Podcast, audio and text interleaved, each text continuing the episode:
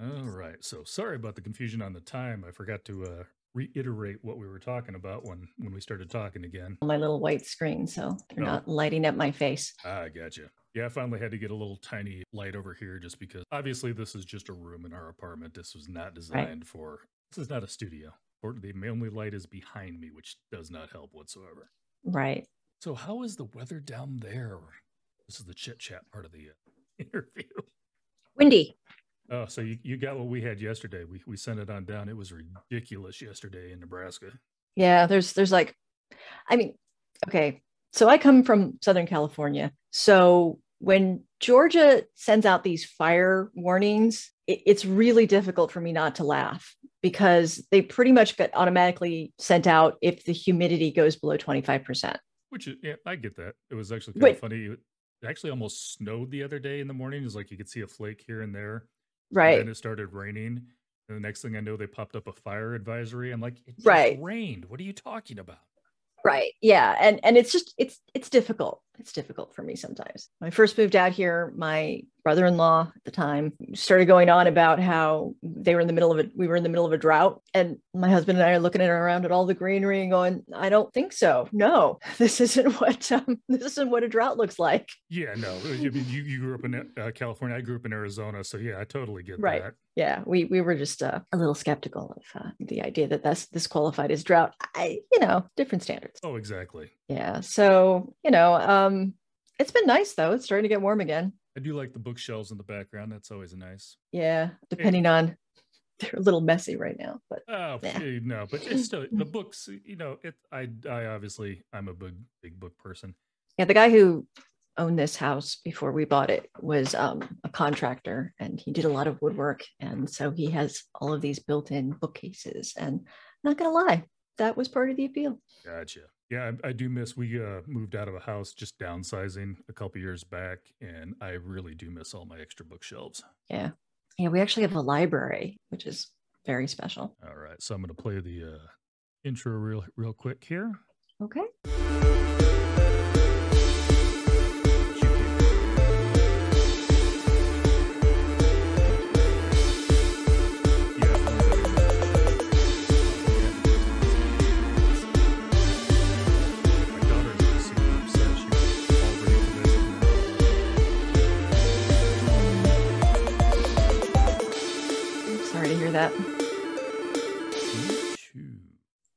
I've got you up on Zoom now. Um, All right. going to do the what I call the pre-ramble. As if you've watched this before, I tend to ramble, so this is just for fun. Welcome to my Twitch channel. If you look down below, there's an about on there. You can click on the about, and that'll tell you all of our websites.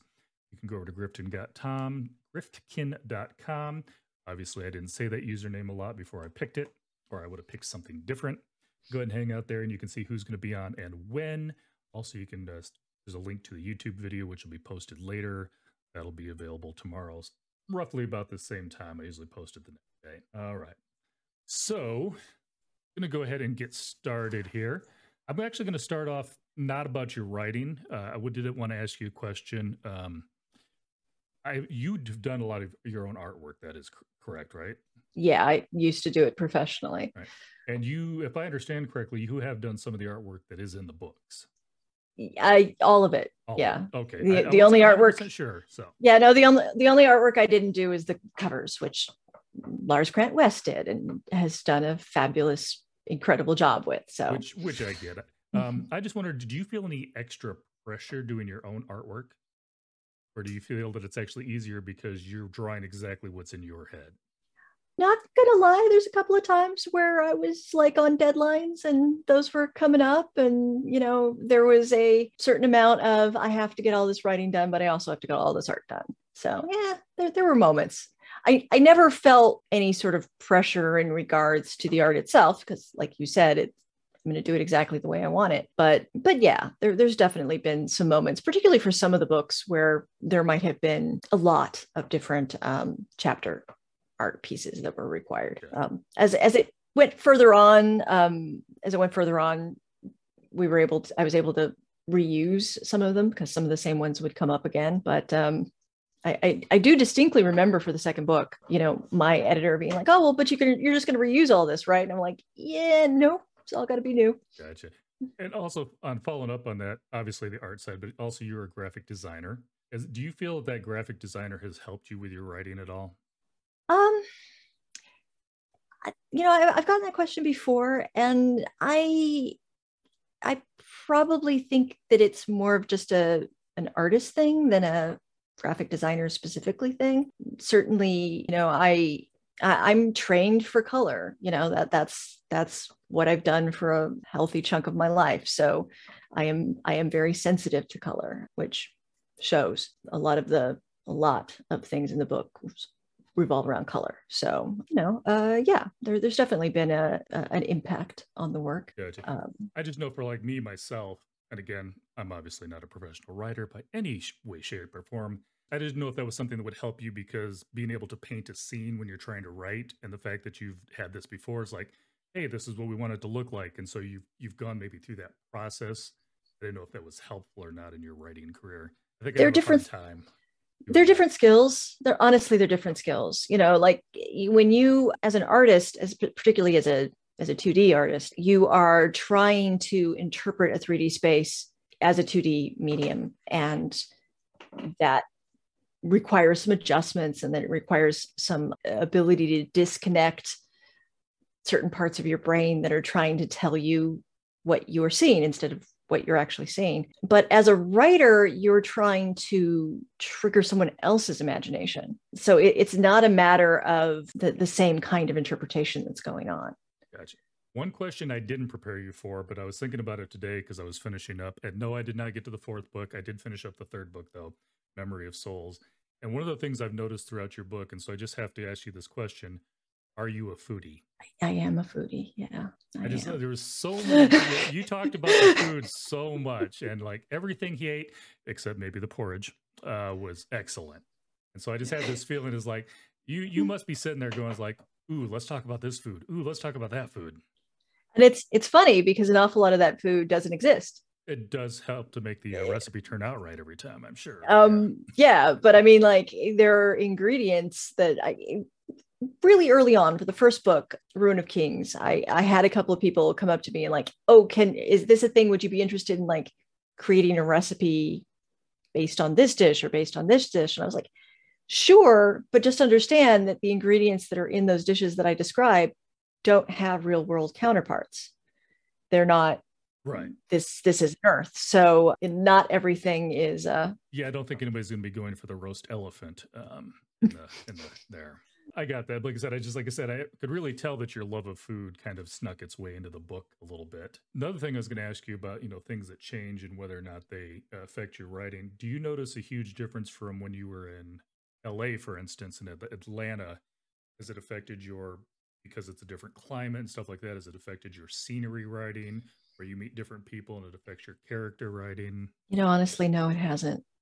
It really hasn't. I I really enjoy living in Georgia. You know, it's it's particularly as somebody who grew up in an environment where greenery was kind of rare. It's it's lovely to be in a place where you can be surrounded by trees and be in the middle of the city. But no, I didn't really, you know, like Quur was the environment and the setup that it was back in LA. That didn't really change. None of the stuff that was there really changed. In fact, I didn't even do any writing in a place that was even similar to a California climate until book three, and it's already well out here by that point. So yeah, I think the desert uh, climate that uh, kind of maybe reminded me of the Southwest there. Yeah, like uh, you know the whole intro thing. We're talking to Jenn Lyons, by the way. Oh my goodness.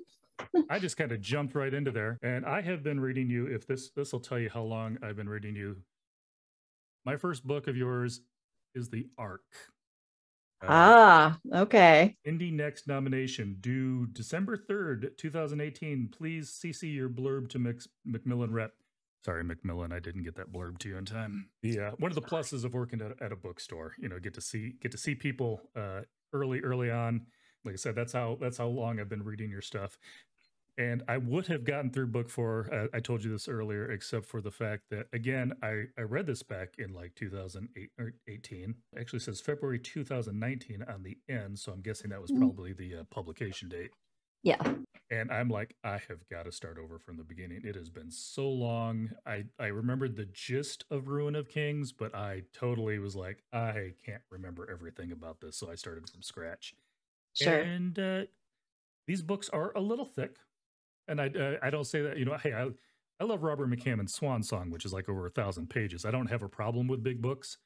Uh, but when you're trying to read four of them in just a couple of weeks, uh, and you have a 40 hour job, ran out a little time there. The uh, audio, actually, I wanted to touch on some on the audiobooks, but if anybody is an audiobook fan, uh, I can tell you that these things are about 20 hours each, a little over 20 hours.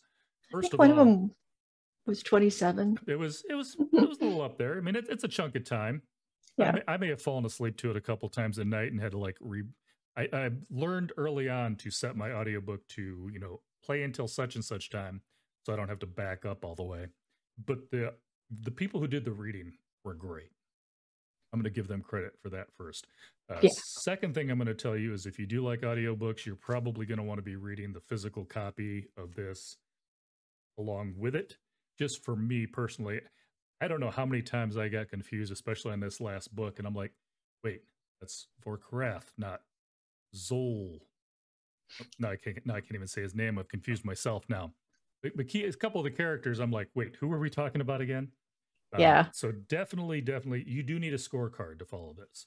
It's totally worth it, but you do need a scorecard, especially when, uh, as I was telling you, you're, you're the reincarnation. I'm like, okay, so and so says mom, but so is so and so.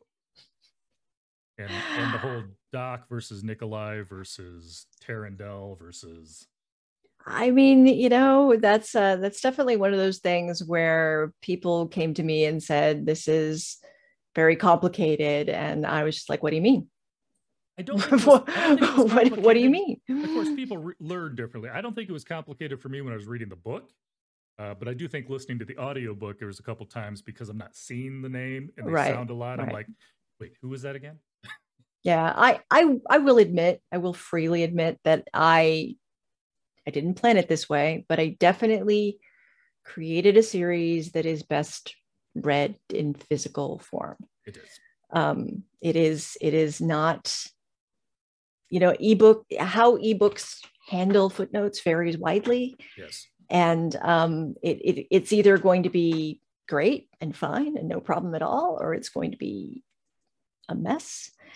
And and then, like you said, there's a lot of stuff if you're listening to the audiobook where it is helpful to be able, like certainly the audiobook doesn't come with any of the maps, it doesn't come with the appendices, it doesn't come with the family charts, it doesn't come with, you know, any of the things that are in the back of the physical copy. So yeah, yeah, it's definitely a series that is is better if you can get your hands on it, it's a bad series to pirate is i guess what i'm saying um, I can see that.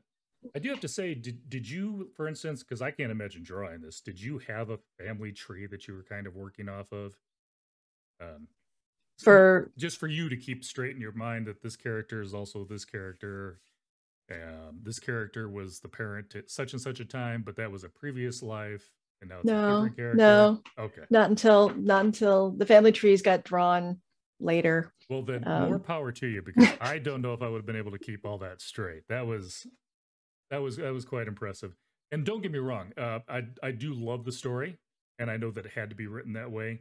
But I uh, I do know a few people that uh, would probably be looking at this going, now wait, who's who? They're gonna have to like have a little picture picture next to them going, "Okay, sure this person is so and so.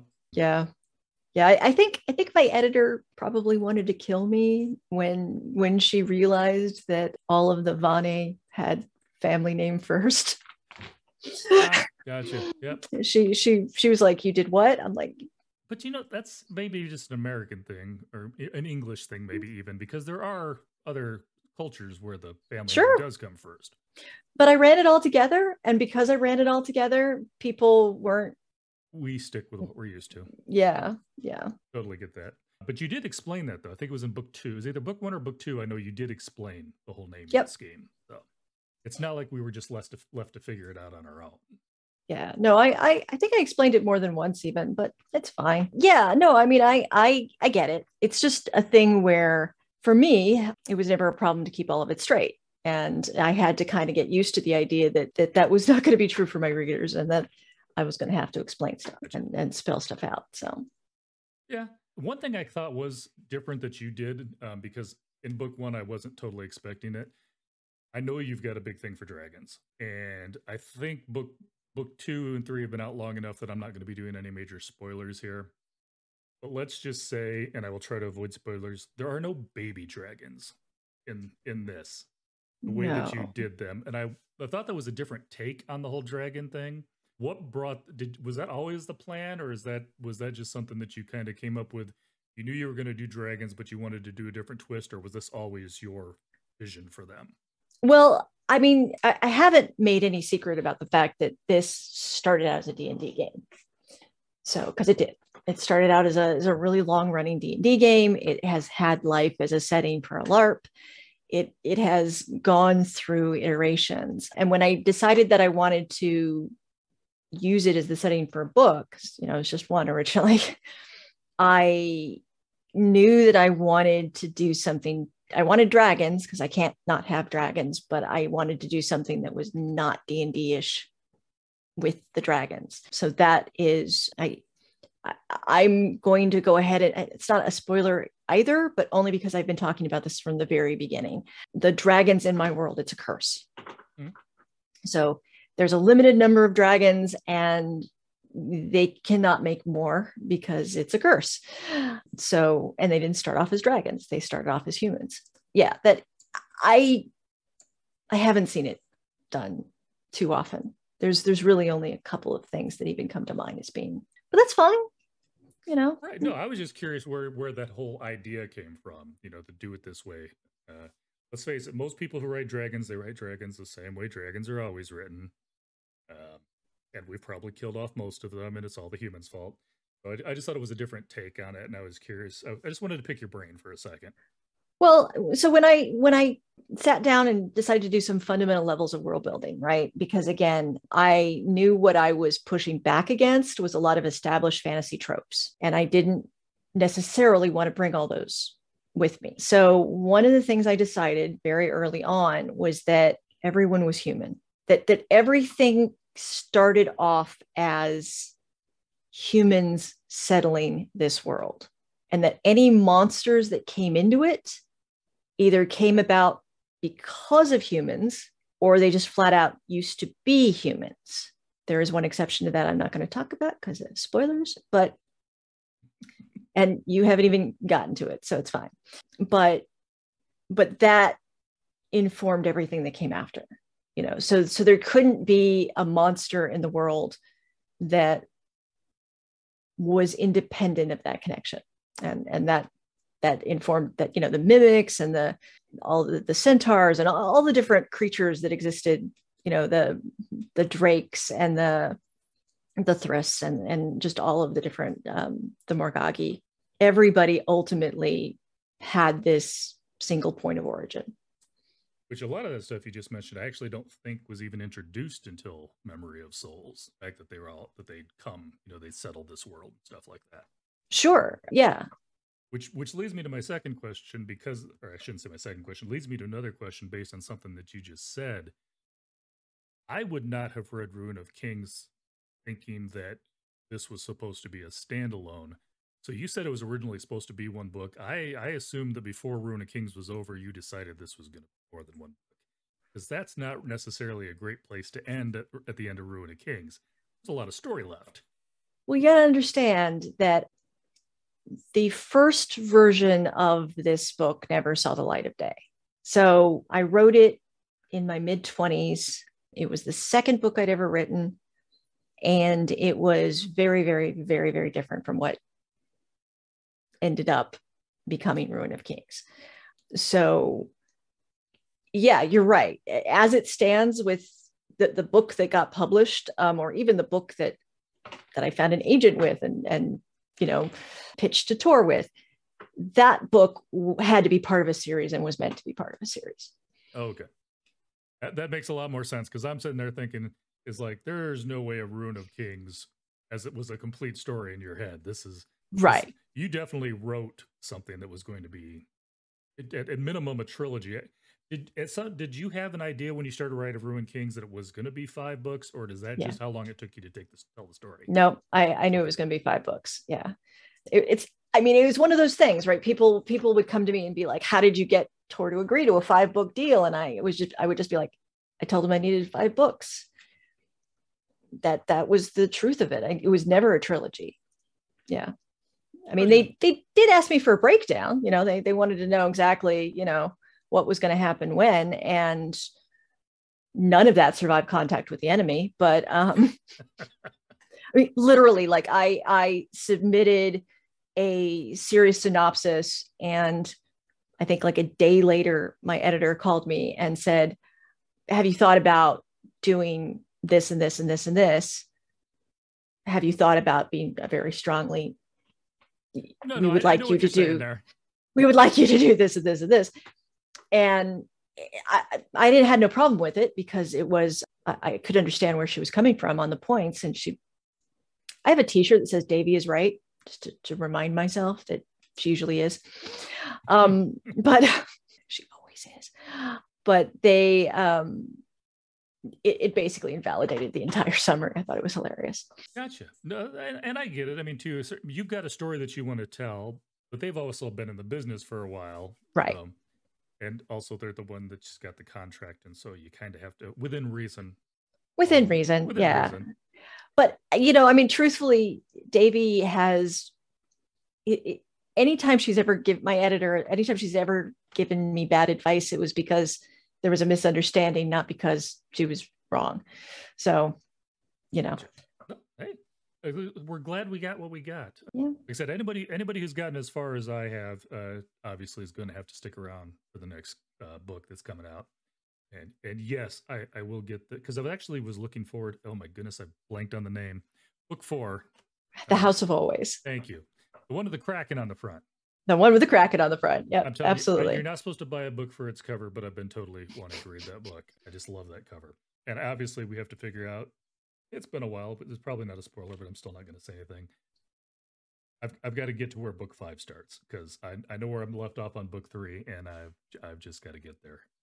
By the way, is it wrong to say that I like Talon? It's, it's not wrong to say that you like Talon. I, I've gradually come around on Talon.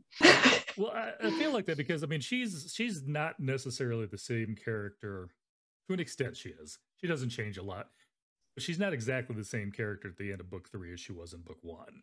No, no, so and, and, by the end of book four, she's changed a lot actually. So you well, know, there there is some three ended. I'm assuming so, but let's not go there quite yet. that that might be a little bit spoilerish. So yeah, yeah. No, she's she has a lot of things that that happen. She's she's yeah, but eh, yeah, you know, I I, I joke about this, although it's absolutely factually 100% correct. There hasn't been a book that Talon was in, because she wasn't in book two. There hasn't been a book that she was in that I didn't try to kill her. She was mentioned in book two. They, they talked about her a couple yeah, times, but, but yeah, she didn't she show up. Yeah. Yeah. But there hasn't been a book where I haven't tried to kill her and she keeps escaping. Just oh. like it'll be like I will have it set up. I'll have figured out the plot scene where she's going to die. And then I realize there's a reason why she can't die and well she's just one of those mm. characters. It's like you have a character on tv and it's like they're gone for episodes like where so and so i've seen quite a few uh, tv shows actually where a character was supposed to die but the audience loves them. It's like I, I know george lucas is still kicking himself for killing off darth maul but uh, I, I get it. You can't i almost feel like you can't have the story without talon. She's kind of become integral almost she she's um yeah she's she's definitely become an important part of it. No no no no no i'm not going to tell you about book five but uh, but i will say that that she that at the end of Ruin of Kings when i started getting a lot of feedback from people who really liked Talon i was surprised because i was like but she's psycho. She's she's a she's a cannibal psycho True, I think there's always that little bit in part of all of us where it's like, man, I wish I could live my life that way, where I just do whatever I want and didn't care. Right, um, right. Especially when you, I mean, because she's come from such a horrific background, and you know, life gives her it's it's an opportunity you, you know to live her life um, without constraints and um, she's taken it I, I do like the fact that you know how she started in book one uh, and again i'm assuming you planned it this way but it sets up how she's able to do certain things in book three for instance getting places where she's not supposed to get uh, right. And there's a couple of those things. I'll tell I'll tell you right now. There's a couple of places in this book where I have kicked myself for not catching something that you told us early on, and it didn't register. Uh, for instance, uh, getting back to the Kraken, you know, him sending the Kraken after them.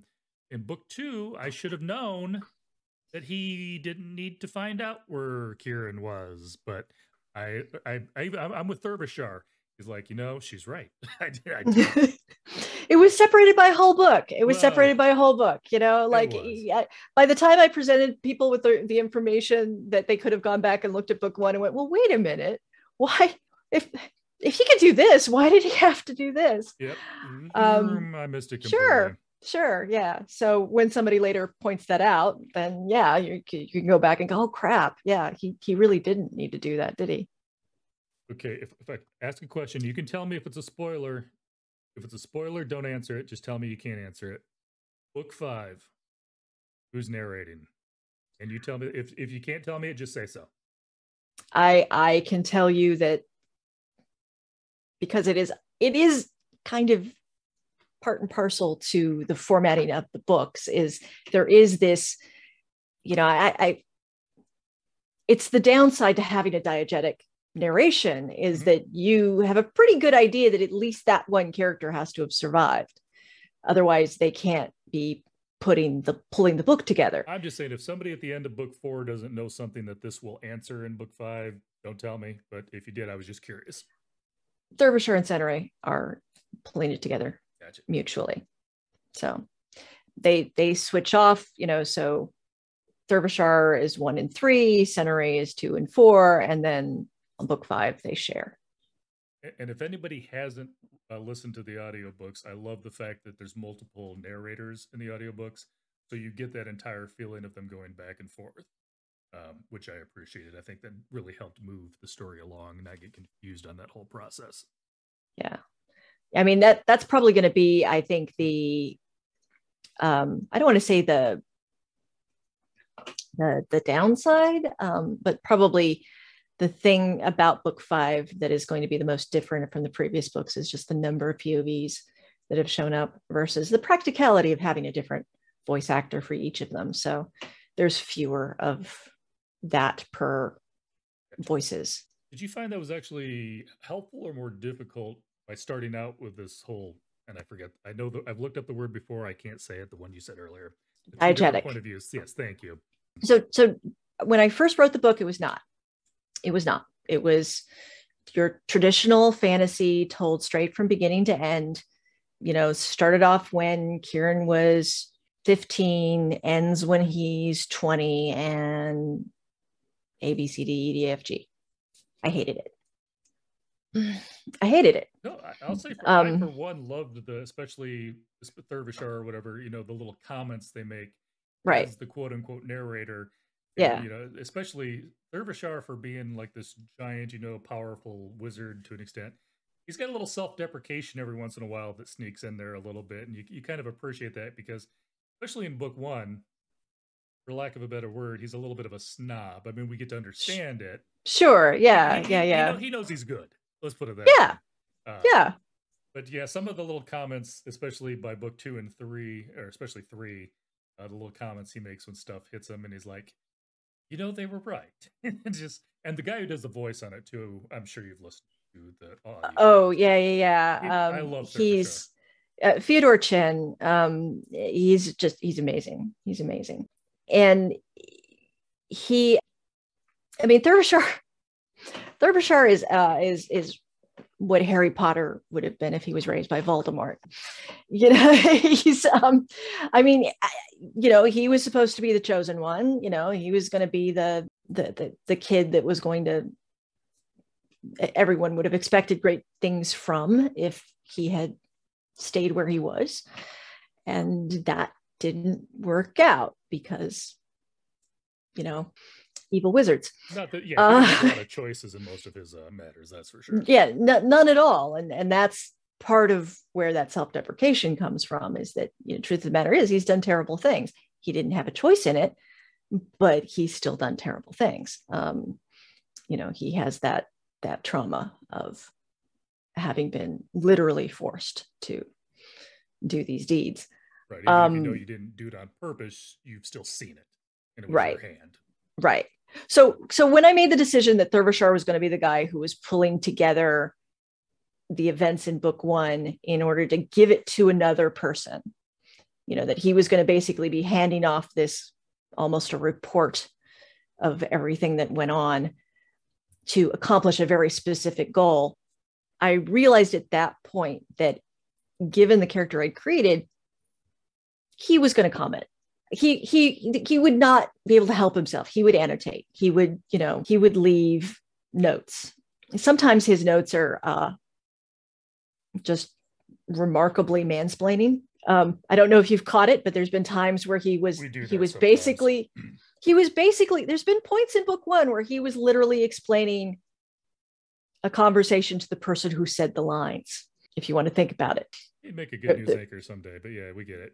Yeah, so you can just imagine that person being like, yeah, I, I, I was there. I, I know exactly what happened here, and I think I know what I meant better than you do. Um, which I think you set up Senera as a perfect foil for him, to be honest with you. I yeah yeah Senera and um, Thurvishar are uh, quite an interesting pair, yeah. and uh, she's the one that won't take any of his crap. That's for sure. I no. also love. I can't remember where. I think you either read it or heard it. I saw an interview you did somewhere. Like I said, it might have been uh, just you know a, a writing, not necessarily a video right but, but, the fact that you the reason part of the reason you picked wow i just tripped over her name senna Senera. thank you i said her name a minute ago you did the reason you picked Senera uh, to to basically be the narrator in the second one is because you knew it would annoy Thurvishar, and I and I loved that. I don't remember when I saw that, but I did love that comment. Yeah, yeah. No, I mean, uh, from the very beginning, Senera enters into this story with this not adversarial adversarial relationship with Thurvishar, but adversarial in a scholastic sense, right? Like mm. where she's where she's looking at his work, his academic work, and going, "No, this is sloppy. This is badly done. This is, you know, and and here's how it should be done." And it didn't, and is so incensed on an academic level about this that she does her own version of this book even though it's it's not really a good idea you know to to be pulling this together the way she is and then it just becomes comes be kind of becomes this this rivalry in footnotes you know through the course of the series and i don't want to say this because i, I don't want it to make it sound like i'm boiling it down to this but but something that you just said when i was thinking about those two reminds me a little bit of sheldon and amy if you've watched the big bang theory where she's i have not. Okay. So he's Mr. Know It All. Um, also, I think they don't actually come out and say it, but he's got the little bit of where he doesn't recognize, you know, kind of Asperger's. He doesn't recognize mm-hmm. people's body language, stuff like that. But he's he's very much so he doesn't get it when people sometimes are mocking him. It's just like he, he thinks they're so like, yes, I am the smartest person in the world. And she right. is just as smart and is like the one person who can like, yeah, okay, no, that's not how it works. you know, she's like the one person that can take him down a notch. Um, right. And right. like I said, I'm not saying that's an exact match, but it reminded me a little bit of it when you're talking about it like that. It's like I kind of see that same relationship. One of the things we are coming up to, obviously, this is book five. Uh, this is you've been writing it longer than this, but you know the first book dropped in 2019, mm-hmm. so it's been a few years, and this has been the story you've been telling for all these years. I was originally going to ask you if you were going to take a break, but when I was looking at your website the other day, I saw a little thing up there about Sky on Fire showing 20%. Yep. I'm going to assume you're not taking a break. Nope. Do you have anything about Sky of Fire that you can share with people at this point, or are we still well, focused on Chorus of Dragons? No, no, I'm not. I'm not at all focused on Chorus of Dragons. That, as far as my involvement, is done. It's it's out. Um, you know, I I still am talking about it, articles and interviews and those sorts of things, but in terms of creative output, done. So so early on for Ruin of Kings, uh, I would get a lot of feedback from people, not feedback, uh, questions from people who would be like, "So are we going to be? Are, are people going to be able to ride these dragons?" and I would laugh and be like, "Oh no, absolutely not. you can try, but I don't recommend it because." Um, yeah, my these dragons are not the friendly. They're never they're yeah yeah they're never going to be friendly. They're not misunderstood. They're not you know the, these dragons are horrible, um, universally horrible. But that idea kind of stuck with me. And you know, certainly doing Dragon Riders is not a is, is the opposite of an original idea. It's it's been done a ton. It's been done all over the place. But I did have a thought, which was what happens to a society that is um, based around this relationship of dragon riders if the dragons aren't the equivalent of slightly more intelligent winged dogs what happens in a society when the dragons are actually every bit as intelligent as the humans, maybe more so. What does that do? And um, what it does is some some really interesting things where you know the dragons, the humans aren't necessarily in charge anymore, because you you have these creatures that are um, physically powerful, incredibly intelligent, have all of these advantages, and there are reasons why humans can't just do the normal thing and, and enslave or ditch or you know all the stuff that humans typically do in these situations. So so that kind of dominoed. It started you know creating this this story that kept kind of nagging me to, to write about about dragon riders but about these relationships. Because here's the thing if if dragons have that level of intelligence then the idea that you're going to show up at the hatching of a dragon and develop a mental bond with this dragon that is never going to go away and that you can't get rid of starts to become something kind of out of a horror story so it ends up being it's, it's Dragon Riders. It's a bit darker than what people might be used to for this sort of story. I don't know. After Ruin of Kings, I'm not too sure about that. I, I think that's kind of what they expect from you. Well, for me, maybe, but yeah. Well, I'm I'm I'm not claustrophobic at all, but uh, the way the old man keeps his uh, musicians together, that's a horrifying concept. Yeah that was uh, that was a suggestion of my husband. We were we were coming up with brainstorming stuff and he's like what about this? I'm like oh that's that's just so wrong. Yeah okay we're gonna do that. Um, and I, I mean it's truth of the matter is like a lot of the dragons have that sort of they hoard and what they hoard is very often horrifying i mean you know when you think about what uh, some of the dragons even besides um, the old man, yeah, it's it's. Yeah, I did like the fact that you also, I mean, your dragons. Obviously, again, we we've already covered this. We know that they were humans, and they do hoard things, but it's they all hoard something different. It's not like they all hoard gold or you know what what you expect from in right. your typical. And again, I know you're trying to get away from the D and D, uh, but that typical D and D setting, this is definitely not. No, no I, I, I very much wanted to make sure that that it wasn't i mean there's there's some of the d&d roots i think that still show i think you can look at you could look at the the four main races and you can kind of go yeah human elf dwarf you know orc but i tried really hard to not have it fall into that quite so neatly. Gotcha. So i, I did like without going into again i won't spoil it but i did like uh the reason the it didn't work on the vané I thought that was an interesting take that I was not expecting uh, when I got down to that. Yeah, I I um I, I like sometimes um, playing with the idea of of the things that everyone knows, the things that are just communal accepted knowledge versus what might actually be true. because we do that a lot as people. You know, you, you get myths and you get stories and you get things that get accepted as truth, and they're not always truth. Yeah, so. I think it helps set you apart though too. I mean, like let's face it. How many dragon stories are there on the bookshelves in the sci-fi section? Ruin of Kings, just if nothing else, the take on it stands out.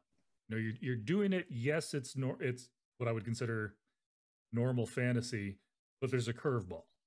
Right. So, so people who want their fantasy story, they're getting their fantasy story, but they're also not getting every other dragon fantasy story that's been written. They're not getting every other god story that's been written. Right. Um, you you tend to take a different take on all of it. Like we talked about, you know, even the gods aren't what we expect of them. And again, maybe I'm trying to avoid spoilers, but you know, it's I well, that thing I said about everything starts off as human, that applied to the gods too. I didn't know if we wanted so. to say that, but uh, yeah, it was. That's fine. Like I said, it's you know nothing. Uh, but again, there's another thing that you tied in, which I appreciated. The God Kings. Um, by the way, especially the one of the little houses. I, I enjoyed that little side joke immensely there. Uh, but the fact that you know their power actually comes and we've seen this in stories before but it was always about the gods. In this case it was the god kings getting that power again by creating something in some way that they, it's through the worship. Uh, right. we may not be ex- right. may not be explained per se why that works in this world uh, but it, it is there. And again it's one of those things where you know we've kind of maybe seen this before but never in the way that you've used it before. And the fact that the god kings can aspire to become the gods even though they became gods again in a completely different path. I like how much of your your story is like everything that's like, okay, this is a great unique gift, but I got it because I'm cursed.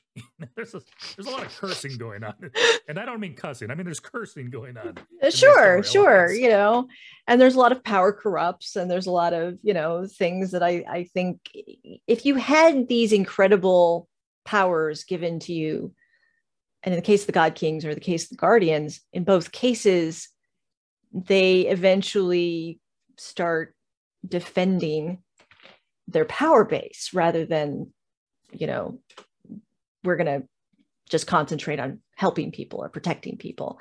Because, you know, I mean, all you have to do is look around the world and know people in power tend to want to stay in power and tend not to really want to let go of that. So there's no reason to expect it would be better if you're talking about power that involves immortality and you know vast cosmic. By the way another thing i loved about Thurvishar, i just thought of this and i can't think of the name now because i've got Manol vané stuck in my head. The other m guys the one with the spiky arms. Uh the Mor- morgagi morgagi morgagi yes. Morgagi i love the the whole speech he did where he, you know, maybe they deserve some of your respect. I thought that was an excellent speech. I just want to tell you that. Uh, thank you. Yeah, no. Um, there's a there's a couple of times in the series where like Teraeth gets one in the first book, Thurvishar gets one in book three, where they really kind of get to. Weirdly, both of those people are very. I don't want to say moral because, particularly in Teraeth's case, he's an assassin. He, he has no problem with killing and doing horrible, violent things. But there is this sense that both of them get very upset by the injustices of the world.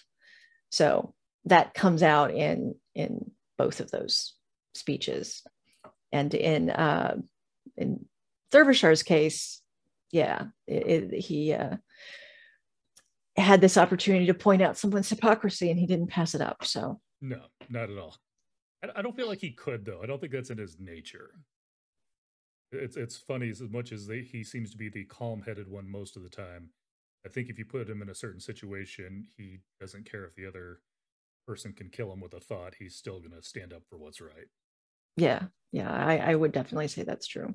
There's a couple of things that you covered that I felt that I think you handled really well, and I was just wondering how much time you put into the concept of it especially the, the one was the whole uh, I've got Tenye stuck in my head. And I this is a question that just popped in my head. That I didn't have it written down. But no, the one uh the Jorishash, Jor Jor oh my Jor Jortees. Thank you. Oh it's okay. Goodness. It's okay. This is what happens when you just listen to the audiobook and don't have it in front um, you. Um but the whole concept, I mean, they is she had another word for it, but it's basically honor in you know the Right. fact that it was very much that it was earned and you owed the you owed the honor to somebody, but it was also because that that is how you know a kingdom was it was or a king was a king or a ruler over what they could protect. It Right. wasn't about what they could gather, what they could get for themselves. It's about the people that they could protect. And that whole concept I thought was done really, really well. Um, I feel like it's maybe something we don't have a lot of in this day where we don't necessarily we don't necessarily respect certain people, but it's also because I think a lot of leaders, and I'm not going to get political, I'm not just talking about the US, I'm just talking about in general. There's a lot of people that become leaders because they want the power, not because they're serving the people. Right, right. Um, yeah, you see a lot of demagogues, um, particularly in the modern world, and that's the, the idea is power. The, the Jorah tease, Jorat as a whole was really interesting in that um, that was, you know, most writers have situations where they have a character who will rebel and will kind of go off and try to do their own thing, and they have to try to, you know, wrangle them back under control. Jorat was the first time I ever had a whole society do that because I had planned originally on having Jorat be much more of a sort of traditionally medieval south of France kind of place, you know, where you had a more feudal society and you had all of these sorts of, you know, uh, uh, parts of it, the the the, um, the the the parts of book two that are basically me riffing on Ivanhoe are are are right in there, you know? But but everybody not not just a single person like everybody rebelled and basically we're like no this isn't how we're going to set up the society. This isn't how the Joratese are going to do things and it was it was really interesting to to do that probably one of my favorite scenes in the entire series is quite honestly in book 2 when the baron who has messed up on this Mhm. this protecting everyone effectively is given his walking papers because it it was such a thing that could never happen in this world. It was such a thing that could only happen under that culture and by people who have bought in on this culture. There was the idea that the entire community could that to some extent they actually were aware of the power that they had in a way that that middle medieval societies were never aware of the power that they had. Where they could be like no you only are in charge because you have proven worthy to be in charge the moment that is no longer true somebody else who can actually do the job gets to take over Right. You've got Um, Quur where it's basically comes down to a battle of who's the strongest. As to where Jorat, it's about who's the best leader. right Who is taking care of the people the best. And I love the fact that you managed to bring this because I think we have a hard time, everybody. When we see a culture that's not like ours, we have a hard time wrapping our heads around it sometimes. And I think you did a good job of, like I said, showing that, you know, these are different cultures living in the same area. There's, I feel a lot of times, especially, and again, this may just be me as an American. I mean, yes, we've got Canada to the north, we got Mexico to the south, but compared to a place like Europe, where there's country, country, country, country, country, culture, culture, culture, culture, I just don't think that. I think the West has very much almost become, to a certain extent, a culture. Um, right as to where you know so we don't we don't always have to deal quote unquote i mean yeah you can have like there's a little bit of a culture in the the southeast versus the northwest stuff like that just because we're so big.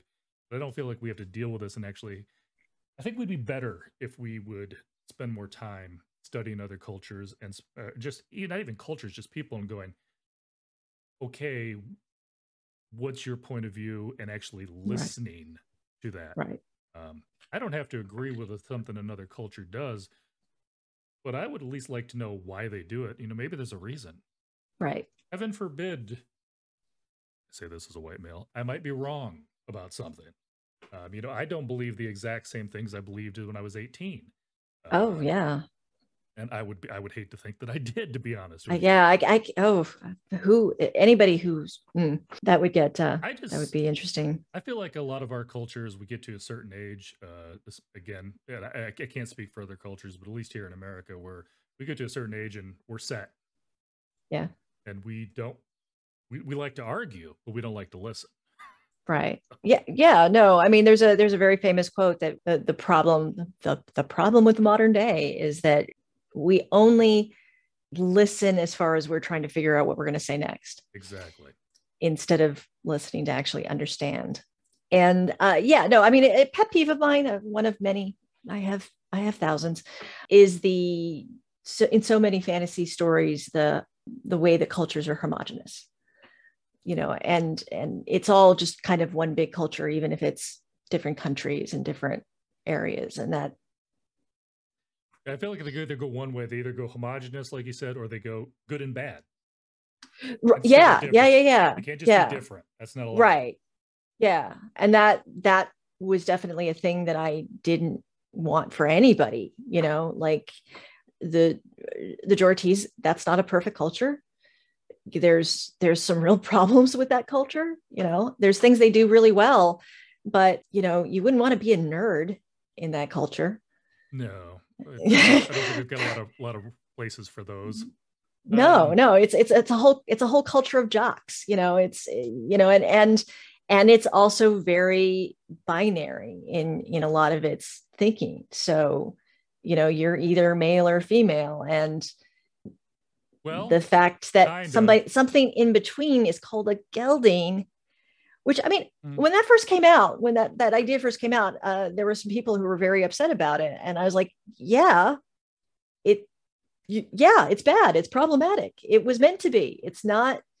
It's not meant to be perfect. Um, I think the funny thing is though is I read it very differently, and maybe it's because I read it after the fact. I read it much more as the fact that you brought in this whole idea of stallion and mare, and it wasn't necessarily a you were born this way so right, this, no, no, this is your role. You know, it's. I mean, it was basically up to them. Is like, you know, what right. role do I want to be, regardless of my sex. Right, and but I mean, but that's what I mean when I say that it's still very binary. You know, physical appearance and and biology aside, you're still expected to choose one of those and stay in your lane. You know, if you if you say you're a man, you're expected to behave a certain way. If you say you're a woman, you're expected to behave a certain way. And there isn't a lot of leeway or understanding for somebody who um, says they're a man but wants to engage in behaviors that are considered a woman's place. Gotcha. You know, so so that's problematic. That's deeply problematic. Um, yeah, far far from from being perfect because I I just didn't want I, I wanted these cultures to be imperfect. Felt very strongly that they should be. Most cultures. I just thought you handled very well Kihrin's struggle to understand where Janel was coming from because she right. was in the Joratese. Because I think, let's face it, there's there's a lot of us that probably still have a hard time. Is like, wait, what? you know, we we we're we're stuck in that mode because I mean, let's face it, we've been here for thousands of years um, where we would have that idea, uh, have a hard time wrapping our heads around the fact is like, well, what do you mean you're a stallion? You're a woman. What do you right. mean? What do you mean right. he's a mare? He's a guy. Yeah. Um, yeah. And because we want to stick again, we want to pick those roles and stick them to a certain sex. Right. Yeah. And I'm um, quite honestly, writing Janel is some of the hardest writing I've ever had to do. And it was really very eye opening to me because I kept trying to write her as a woman. I kept trying to have her do things the way a woman would do those things. And I kept having to pull myself back and be like, no, that's not how she would behave. Because even if she looks like a woman and she calls herself female and she uses female pronouns, societally, she has been raised with this behavior mm-hmm. as being normal for her. And this behavior doesn't match those things it, it was I didn't expect it to be as challenging as it was because I write men and women all the time. You know, it didn't, it never occurred to me that that would be difficult to write, but it was a it was a little bit humbling. I did feel like your finished product though was was very very well done. It, it wasn't you know necessarily the slap in the face to Kihrin. Was like, what do you mean you don't understand it? This is obvious. But it's also wasn't the fact that he was just, uh, oh, I got it. I was like, no, it's right. like this. He took time to process, and I love the fact that you came back to that with uh, Ter- almost said Terrell. Teraeth. Teraeth, yes, thank you. Um, Teraith later he's you know it's funny because he's known her in this previous life but this isn't the same right woman, right for lack of a better word right? yeah she likes almost she almost refers to herself as girl versus uh, you know woman sometimes um, um, because when she was younger right uh, but the fact that he's still wrapping his head around some of these same things and learning that you know he's got this perfect recollection of all his past lives and she's only getting to this point to an extent. And so the, the whole he and, I, and, he brought it back to later where he was asking her about the uh yeah i keep wanting to go back to tenyé and i know that's not the, the thing the honor one Thudaje. Thank you, Thudaje. I needed to write these down. Too, see, too, many, too many questions actually pop in my head after I start talking to people. Um, but the Thudaje, you know, he didn't understand that concept, and the fact that he's like, you know, was finally like, you know, you need to explain this to me. I need to understand. Right right um, which is not necessarily something that the uh, uh, every guy would be willing to do saying you know go and like ask he's like i don't understand what's going on can you explain it to me we like to talk and i guess as a male i feel like i can say this we like to sometimes talk about us understanding something that we have no clue and we're just making stuff up on the spot sorry if i let the uh, cat out of the bag there but mm. uh, it's, it's okay i i'm i'm aware um, I, just, I just thought that you wrote very good male characters I mean, some were the prototypical males, but there was also some that like you, you've had this wide spectrum. Well, I think there should be a wide spectrum. I mean, I think it's it's the same way with women. There should be a wide. We're multitudes, you know. There should be there should be all of us, and certainly Teraeth had some. The fact that he could remember his past life from basically the very beginning was a real handicap for him because he kept trying to behave as if these people were Janel in particular were the people he remembered. Mm-hmm. You know, was going to behave like the woman he remembered. And she wasn't, and she didn't. And it kept tripping him up. You know, that that he thought he had this emotional connection with somebody who not only didn't remember him, but wasn't going to put up with him treating her the way that he wanted to. Right. You could argue so, that the woman he loved doesn't exist anymore. You could argue successfully, I think. Yeah. Um, you know, she's literally not that person. Um, so, and he had all kinds of other, there were other issues going on too. But yeah, no, I, I think that I like to give people the opportunity to be both very smart and very dumb as they as as appropriate and you know uh, again, those culture clashes were interesting to me. So thank you. End I appreciate spectrum, it. You also gave us Darzin, which I think was pretty much the prototypical 1950s male. Um, that's besides the point. Yeah, yeah, Darzin. Darzin's probably the worst thing I've ever written in terms of no redeeming qualities whatsoever. Yeah, uh, um, might be in the running, but yeah, Darzin. Darzin was just uh, not a nice guy. Gadrith at least like had convinced himself that he was going to accomplish some good things. I mean, that that was a lie, but you know, he he kind of had a lot of us humans can convince ourselves we're doing something right right, right. darzin darzin didn't even have that you know darzin darzin was a nihilist you know he really did want to watch the world burn and as, yeah. as, long as he could be the one to light the match. Yeah, he he wanted right. to be in the thick of it. That's for sure. Oh yeah, yeah, yeah. Oh, absolutely. He wanted to be the one to light to ma- light the match. That's a and put out the kin. You know, spread out the kindling. Hopefully. So. He, he was definitely the kid that you know stepped on ants just because he could. Yeah. We saw yeah, that no with how he, he, treated the slaves, um, in that, especially in the first book. Yeah. Or was, no. it, was that the second book or the no first book? Okay. He was in the second book as well because first the first book and the second book take place right. simultaneously. I've just I've just like done them all at a big stream lately, and I'm like, wait, where did that cut off at again? Yeah. So yeah, no. Um, in, in point of fact, I I uh, I know we're running way over at this point, but um, I there's, there's no limit. I just try not to keep everybody more than an hour because you get lives and stuff. And I um, I, I think part of the reason why like people took to Senera so much in the second book is because your first introduction to her is her basically just saying that asking if Darzin can be raised from the dead so she can kill him a second time. And I think I think that endeared her immediately to an awful lot of people.